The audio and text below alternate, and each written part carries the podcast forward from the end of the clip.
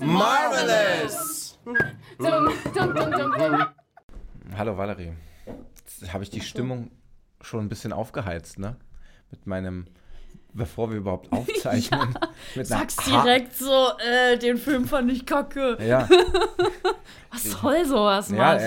er, er, er, er lief so an mir vorbei. Er hatte mir zu viel Fantasy-Ebene. Hä? Zu viel Fantasy? Zu, aber, äh, du, Entschuldigung, zu wenig. aber du hast ja gerade gesagt, dass du den Film nicht geschaut hast, weil Doch. du ihn langweilig fandest. Also Doch, du hast ich- ihn angefangen ich- zu er ist- gucken, nein, oder nein, wie du- darf ich das jetzt verstehen? Ja, er lief so an mir vorbei. Ich glaube, ich habe abgewaschen nebenbei. Haus. Was? Ja. ja. Ich, ich, wenn, ich jetzt selbst, wenn ich Selbstkritik übe, dann war es wahrscheinlich so, dass ich ähm, den zu einer Zeit gesehen hatte, in der ich einen, einen Action-Overflow hatte. Ja. Verstehe ich auch ein bisschen. Ich sag ja auch, es war jetzt auch nicht der beste MCU-Film. Vielleicht sollten wir mal erwähnen, um was es sich Ja, handelt, aber- um wen es sich handelt. Ja. Also wir reden gerade über den äh, Film Black Widow Mit Natascha mit da Natascha. Romanov. Genau. Und mit der beschäftigen wir uns heute. Wie gesagt, es war meiner Meinung nach was jetzt auch nicht einer der bester, äh, besseren Filme. Mhm. Aber ich fand ihn trotzdem gut und ich habe es halt auch geliebt, in welche Zeit der, in welcher Zeit er gespielt hat, weil man hat, alle haben irgendwie drauf gemunkelt, oh, wenn sie erst jetzt so spät einen Solofilm bekommt, was für eine Geschichte wird das dann sein? Und viele haben halt gedacht, ja, okay, es wird vielleicht ganz viel Vorgeschichte sein. Aber ich fand es cool, dass es mehr diese Lücke gefüllt hat, was ist so nach Civil War passiert. Und das fand ich als Fan sehr befriedigend, dass sich da quasi so eine Lücke gefüllt hat. Weil Ja. wir haben ja sonst zwischen Civil War und äh, Infinity War haben Ja. wir ja einen ziemlich weiten Sprung. Ich glaube, das sind schon ein paar Jährchen, die dazwischen liegen. Und da wissen wir nicht so richtig von der Storyline, was mit unseren einzelnen Charakteren passiert ist. Deswegen mag ich das, dass das damit gefüllt wurde. Und was ich raushöre, ist, dass es eine Sache gibt, die man als Marvel-Fan nicht möchte: Lost sein. Ja. Aber das passiert eigentlich super oft im MCU. Und trotzdem, ja, Oder- liebe ich es, wenn Dinge erklärt Und- werden oder ich so weiß, aha, Und deswegen. oder die Geschichten werden dann nochmal im Nachhinein ein wenig zurechtgebogen, weil es Erzählstränge gibt, die nicht ganz logisch aufeinander aufbauen. Aber halt. Das, das ist jetzt auch ein bisschen Kritik von dir. Ja, ich finde es eigentlich, ich find's eigentlich gut, wenn quasi noch mehr Details einfließen und es noch logischer machen. So, so formuliere ich es positiv. ich bin da ja nicht genau eingetaucht, aber ich habe nur die Headline gesehen, dass bei Miss Marvel Sachen angepasst worden sind, damit sie besser auf den letzten Spider-Man passen. Echt? Das wusste ich gar nicht. Ja, siehst du? Bist du mir ja wirklich einen voraus. Ja. Aber kennst du denn so den Ursprung von Natascha aus den Comics? äh, ich habe mich bewusst damit nicht beschäftigt, weil ich davon ausgehe, dass du mich Das- darüber aufklären ja. kannst. Ja, wir haben ja inzwischen haben wir ja die Bibel. Ja. Ich nenne ich sie immer. Ja. Das äh, ganze Lexikon von allen, äh, von allen Comic-Charakteren aus dem, äh, aus dem Marvel-Universum. Und da habe ich mich eben auch reingelesen. Eine Drohung an unsere Zuschauer, äh, Zuhörer, Entschuldigung. Ja. Da gibt es noch einiges, was zu besprechen ist. Ich weiß auch, meine Eltern haben am Anfang gesagt, äh, wo ich denen erzählt habe, ich werde jetzt einen Podcast über Marvel machen. Dann haben sie sich die erste Folge Tor angehört und waren so, und wie willst du da jetzt einen längeren Podcast draus machen? Ich so, Mama, Papa, da gibt es so viel Potenzial. Kleine Insi So viele Charaktere. Kleiner Insiderfrage: Konnte dein Vater gut schlafen nach der Nachricht?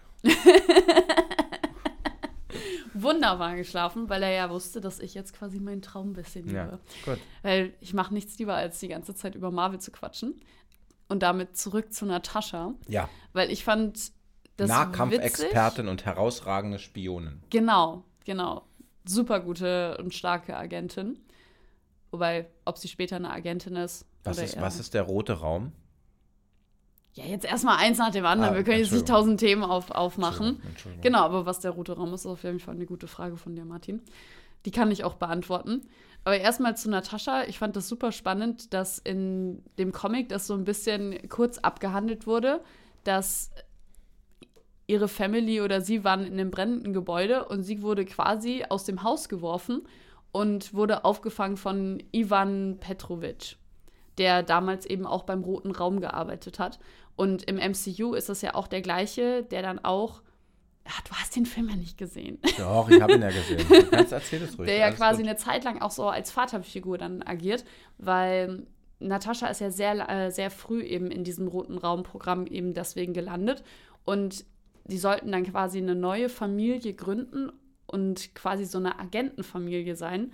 So die Russen in Ohio. Und da war Ivan, war dann halt quasi so ihre, Fa also ihre Vaterfunktion. Ich glaube, die waren da ein paar Jährchen. Das ist auch sehr russisch gedacht, ne? Also man trennt Menschen von ihrer eigentlichen Abstammung, von ihrer Ja. eigentlichen Familie und ordnet sie einer neuen Familie zu und das Ja. ist dann der Staat, äh, der Geheimdienst äh, oder was auch immer, Ja. in dem sie dann aufgehen dürfen. Und es ist sehr verwirrend für die Kinder. Aber erstmal zum Comic-Ursprung noch zurück, was ich auch super witzig fand, weil wir bisher hat ja Natascha keine längere Beziehung im MCU geführt. Und im Comic hat sie sogar recht früh jemanden geheiratet. Und zwar der hieß ähm, Alexei Schotaskov. Ich hoffe, ich sage das richtig. Und der Rote Raum hat dann seinen Tod vorgetäuscht, um damit dann Natascha zum, äh, also manipulieren, dem Roten Raum halt quasi beizutreten. Und dann hat sie ja direkt den Auftrag bekommen, dass sie eben Stark Industry ausspionieren sollte. Da hat sie dann Hawkeye kennengelernt. Die äh, Story kennen wir ja auch aus dem MCU. Und Hawkeye meinte zu ihr so, hey, komm doch zu Schild. Und sie so, ja, Mann, mache ich. Damit ist das dann, ist er dann eben zu Shield gekommen. Was ich super spannend finde, ist, dass es auch äh, einige Comics gibt, wo Natascha mit verschiedenen Männern in Interaktion ist. Unter anderem hatte Natascha auch ähm, mehrere Dates mit Daredevil. So ein Oh. Fun Fact. Okay, das wusste ich nicht. There you go. Also das ist so ein bisschen ihr Comic-Hintergrund. Es gibt noch eine, eine Storyline, wo Natascha vom bösen Captain America umgebracht wurde. Mhm. Dann wurde sie wieder wiederbelebt, wie Marvel das. Das kann Marvel unglaublich gut. Marvel findet immer einen Weg, die Leute wieder irgendwie zurück ins, äh, ins äh, Ja, richtige Leben zu holen. Aber genau, Multiversum eben. eben. Also, ja. Entschuldige. Kennen wir. Ja. Ja. Hawkeye, ne? Kann nicht so gut mit äh, Schneeflügen umgehen. Hä? wie meinst du das? Äh, 30 Knochen hat sich der Arme, der Arme gebrochen. Ach so, ah! Ach, du meinst jetzt der Schauspieler. Okay, ich Ja. war jetzt zu tief in der, in der okay, Welt drin. okay. Ja. Ja. Ich war in einem Multiversum. Ja. ja, aber inzwischen soll es ihm ja wieder ganz gut gehen, oder? Ist Ja. er nicht wieder stabil Geliebter Bruce unter Banner. uns? Ja. Das, das muss ich auch sagen, ich möchte das gar nicht negativ behaften, sondern ich sage das Wort jetzt so positiv, wie es geht. Natascha ist schon so ein bisschen die Ho im MCU. Also man, ich finde, man wusste lange nicht, wohin mit ihr, weil ich finde, sonst mag ich Marvel ja eigentlich super gerne, äh, dadurch, dass alles so durchdacht ist. Aber mit Natascha hatten sie keinen Plan, weil so im zweiten Tony Stark, äh, im zweiten Iron Man flirtet sie ja auch so ein bisschen mit Tony Stark. Dann im zweiten Captain America flirtet sie auch mit, äh, mit Steve. Und dann plötzlich Hulk. Also es ist irgendwie so, überall hat sie so angebandelt. Aber ich muss sagen, dass sie und Hulk sehr gut zusammengepasst haben und ich hätte mir da mehr Action gewünscht. aber wir kennen ja das Problem von Marvel, Martin. Sag's uns. Ja, ne? Marvel hatte, kennt keine Erotik. Wo bist du da, Marvel? Ja. Aber sie ist ja auch jemand, der keine Superkräfte hat. Was sie auch schon wieder herausragend macht in einer anderen Ja. Art und Weise. Dass sie halt eben sich trotzdem das Recht holt, Teil von den Avengers zu sein. Ne? Das finde ich schon geil. Und Hawkeye, zu dem wir ja auch schon eine Folge hatten, der ist ja, da ist es ja vielleicht ähnlich. Der hat auch, er, hat, er ist dieser Überbegleiter. Das ist vielleicht seine eigentliche Superpower, Mhm. dass er der perfekte Begleiter ist, aber kein Main Character Ja. in irgendeiner Form. Aber ich finde, Natascha hätte das irgendwie auch schon mehr sein können. Also ich finde, sie hätte auf jeden Fall früher einen eigenen Film verdient. Hm.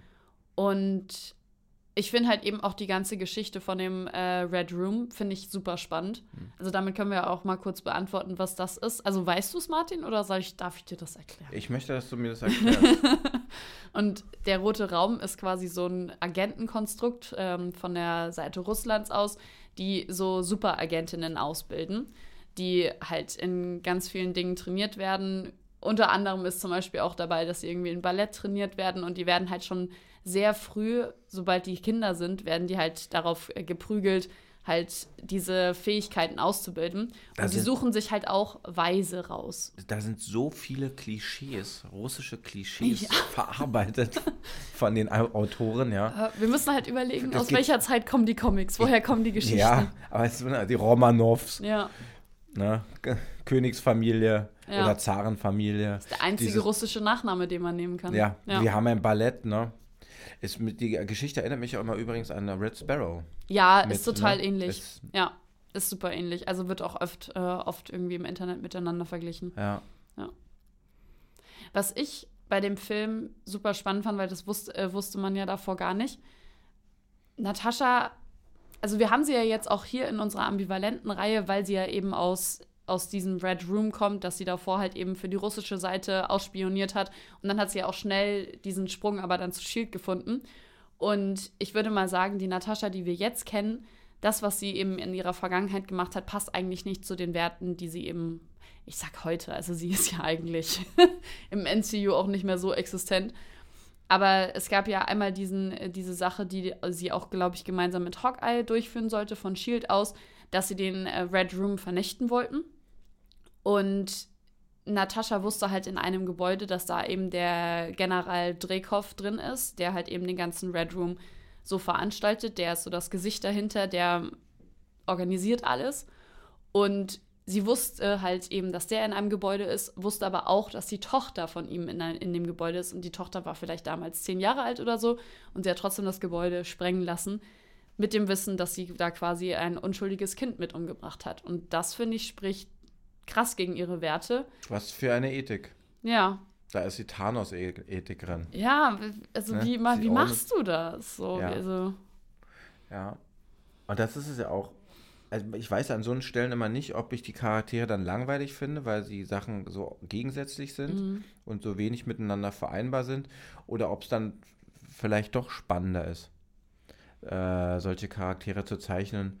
ich finde, ein Kind umbringen ist schon eine starke Ja, natürlich. Sache. Also ist, ich habe das jetzt mal wirklich von der, nicht aus der Ethik betrachtet, sondern aus dem Reiz der, des Charakters. Wie so Gegensätzlichkeiten miteinander ringen und man eben nicht alles aufschlüsseln kann. Du findest auf nicht alles eine Antwort. Ja. Oder, wenn man den Erkenntnisbaum sich als Metapher nimmt, du hast eine Antwort und es tun sich mehrere neue Fragen auf, Mhm. die zu weiteren Antworten führen.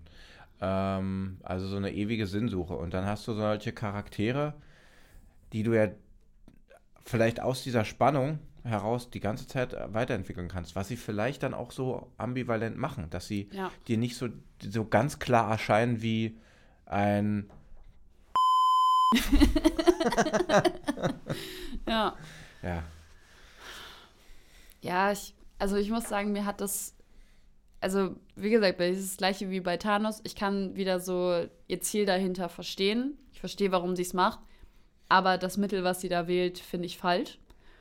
Und finde es aber dann umso größer und enttäuschender, dass sie halt eben dann feststellen muss, in ihrem, äh, in ihrem Solofilm, dass der rote Raum dann trotzdem weiter funktioniert hat, dass Dreykov einfach in dem Haus, in diesem Gebäude doch nicht war oder überlebt hat.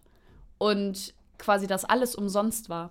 Dass sie, quasi die ganzen Jahre über hatte sie so viele Schuldgefühle und es war alles umsonst und sie hat sich ja auch nicht um ihre, ich sag jetzt mal, auch Adoptivschwester, also die, die mit in diesem System war, wo sie gemeinsam diese Family in Ohio hatte, Jelena. Also das war ja quasi so, würde ich mal sagen, der krasseste Familienbezug, den Natascha hatte. Und sie hat sich ja um, um sie ja irgendwie gar nicht mehr gekümmert oder geguckt, wo sie ist weil sie eben auch gedacht hat, ja, damit hat sie das System vernichtet und da ist sie raus und dann stellt sie halt eben in dem Film fest, nein, ihre Schwester war da halt die ganze Zeit gefangen und hat einfach weiter für die, ähm, für die Russen da arbeiten müssen. das ist eines der größten Leiden der Menschen. Festzustellen, dass man am großen Ganzen nichts ändern kann. Ja, ja, voll. Du rennst gegen ja. Wände, du rennst Wände ein und stellst dann fest, dass hinter der Wand noch eine Wand Du erscheint. kannst machen, was du willst, das bringt nichts. Ja. Das ist eigentlich sehr, sehr deprimierend. Auf der anderen Seite ist sie ja diejenige oder eine der wenigen, die sich opfern. Ja, Und ich habe mich gefragt, ob das, ähm, ob das auch so ein typisches Klischee ist, was man einer Frau unterschiebt. Hm, Diese Opferbereitschaft. ja. Meinst du, es ist ein Frauenklischee? Also ich finde, das passt zu ihrem Charakter. Das ist so ein. Also sie, sie, ich glaube, dass sie grundsätzlich schon ein Charakter ist, der viele Schuldgefühle hat. das ist so eine Überspitzung von, Ja. der, von der Sünderin zur Heiligen. Ja, gen genau, das meine ich halt. Weil sie das- hat das Gefühl, sie muss halt was ausgleichen. Ne? Und das, das, das, was man geben kann, ist sein Leben. Das ist das Höchste. Ja. Um es einem etwas, um einer höheren Sache, um es Ja. einer höheren Sache zu widmen. Und vor allem am liebsten hat sie es ja auch eben für Hawkeye ge gegeben, weil Hawk ihr, äh, Hawkeye quasi ihr einen guten Sinn für ihr Leben geschaffen hat. Ja. Und sie hatte durch ihn, hatte sie ein viel einfacheres Leben, weil man sieht halt eben, wie Jelena geschaffen wurde vom, vom roten Raum. Und da konnte sie halt eben leichter ausbrechen, weil sie eben Hawkeye hatte. Ja. Und dann will sie halt gerne Hawkeye das zurückgeben als Ja. Geste. Und es ist ein Unterschied, ob du in einem Kampf stirbst. Also natürlich gehst du in den Kampf mit einer Wahrscheinlichkeit, dass du sterben wirst. Ja. Aber äh, sich äh, bewusst für den Tod zu entscheiden, also sich bewusst auszulöschen, finde ich, ist nochmal eine andere Form der Existenz Ja. und der ja, Hingabe. Aber es ist, wenn wir jetzt wieder zu deiner Schicksalsfrage gehen, hat vielleicht Natascha das auch so ein bisschen gespürt, so, das ist es. Das, das mache ich jetzt. Meinst du? Hm, Weiß nicht, darauf habe ich keine Antwort. Okay. das war auch noch Also- nicht meine Endgegnerfrage, musst Also du keine rein, Angst haben. rein sachlich ist es ja so, meine Theorie ist ja, Mhm. du weißt nicht um dein Schicksal, weil du nicht das Ende kennst, aber du kannst den Weg dahin beschreiben. Okay. Hast du schön gesagt. Ja, habe ich, glaube ich, schon bei, bei Gamora gesagt. Ja. Gamora, Gamora, Gamora. Gamora. Ja, Jetzt auch über viele Female Character geredet. Finde ich aber geil. ja finde ich auch gut. Und was mich auch immer, wenn man so ein bisschen abstößt, aber nur ganz vorsichtig, ganz leicht, ist dieses, Nicht, dass ich gleich solche. Charaktere mit hyper, so hyperattraktiven Persönlichkeiten besetzt werden. Ja. Ich weiß, was du meinst. Aber es ist, glaube ich, Teil von dem ganzen System, von dem roten Raum, weil das auch so ein bisschen darauf ausgeht, dass die ganzen Agentinnen, die sollen halt auch gut darin sein, Lockvögel. Hm, zu ja. verführen. Und dann gehört halt eben eine Gut. optische Attraktivität Ich- ich mit nehm- dazu. Ich nehme das zurück. Ich akzeptiere Aber ich finde, Logik. der Absolut. hautenge Anzug muss nicht sein. Das mag ich halt in ihrem Solofilm, mag ich, dass das, das Kostüm nicht ganz so eng ist. Ja. Wobei ich glaube auch, das ist schön geformt. Ich wäre jetzt bereit, wenn du bereit bist, Martin, Für was? Für was? Für eine Frage. Ja, Endgegnerfrage. Ich habe nochmal so alle Filme betrachtet und bin nochmal alles durchgegangen, so die ganze Laufbahn über Black Widow, wie es dazu gehört, dass ich mich hier für den Podcast gut vorbereite. Und ich habe die Frage, kann Black Widow eigene Entscheidungen treffen? Weil, ich muss davor noch mal kurz argumentieren, sie in Civil War ja erstmal auf der Seite von Iron Man ist, dann schwappt sie ganz schnell zu Captain America, dann reist sie auch mit Captain America irgendwie rum und sie erfüllt immer so Aufträge. Meinst du, sie ist wirklich fähig dazu, eigene Entscheidungen zu treffen? ja. Aber sie kann nicht abschätzen, was deren Folgen sind. Okay, erläutere mehr. Hast du Beispiele? Ja, aber es ist, also ergibt sich wahrscheinlich auch ein bisschen aus dem Kontext, der Gedanke ergibt sich aus dem Kontext, dass sie ja so gegensätzlich ist. Und auch wankt, was ja auch legitim ist. Also ich will das gar nicht stark kritisieren. Aber sie trifft in einem gewissen Rahmen Entscheidungen, weiß aber nicht, wo es hingeht. Ja. Und in ihrer, außer in ihrer Sterbeszene. Ja, äh, klar, da kennt sie das Ende. Also da, da ne? Ja. was ja auch, finde ich, für die Erlösungsformel spricht. Ja, ich, ich habe halt persönlich das Gefühl, sie ist so ab und zu so eine Mitläuferin. Roter Raum macht sie jetzt mit, dann Hawkeye, ja, okay, mache ich auch mit Shield, das klingt gut.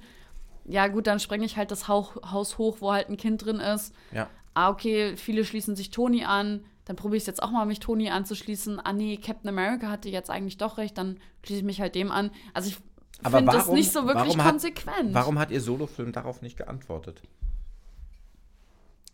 Er hat darauf geantwortet. Und Okay. zwar auf einer anderen, ganz anderen Ebene, Dann? weil ihr einfach dieses Familiensystem eben fehlt. Also ihr fehlt, fehlen diese Werte, die ihr vermittelt wurden, dass sie vielleicht selber gar nicht weiß, wer sie, wer sie ist und deswegen eben in so einer Mitläuferposition ist. Also eigentlich, ja, Mitläuferin-Position. dann eigentlich ein modern interpretierter Artikel.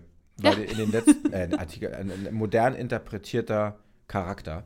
Ja. Weil wir in den letzten Also es ist meine 10, Interpretation. Ja, aber in den letzten 10, 15 Jahren, also in, den Comic, in der Comicwelt ja schon vorher, aber gerade in den, ähm, in den Comicfilmen, ich sage jetzt, spreche jetzt nicht nur von Marvel, ist das ja zunehmend das Thema. Der ewig mit sich strugglende Superheld. Oder Ja. die ewig an Struggle leidende Superheldin. Ja. Äh, Superheldenperson. Aber ihren Struggle sieht man irgendwie nicht so richtig. genau. Ja, also ich finde, ich glaube, sie weiß gar nicht, dass sie sich mit sich selber beschäftigen Und muss. da ist sie dann wieder nur Begleiterin. ja, Ne?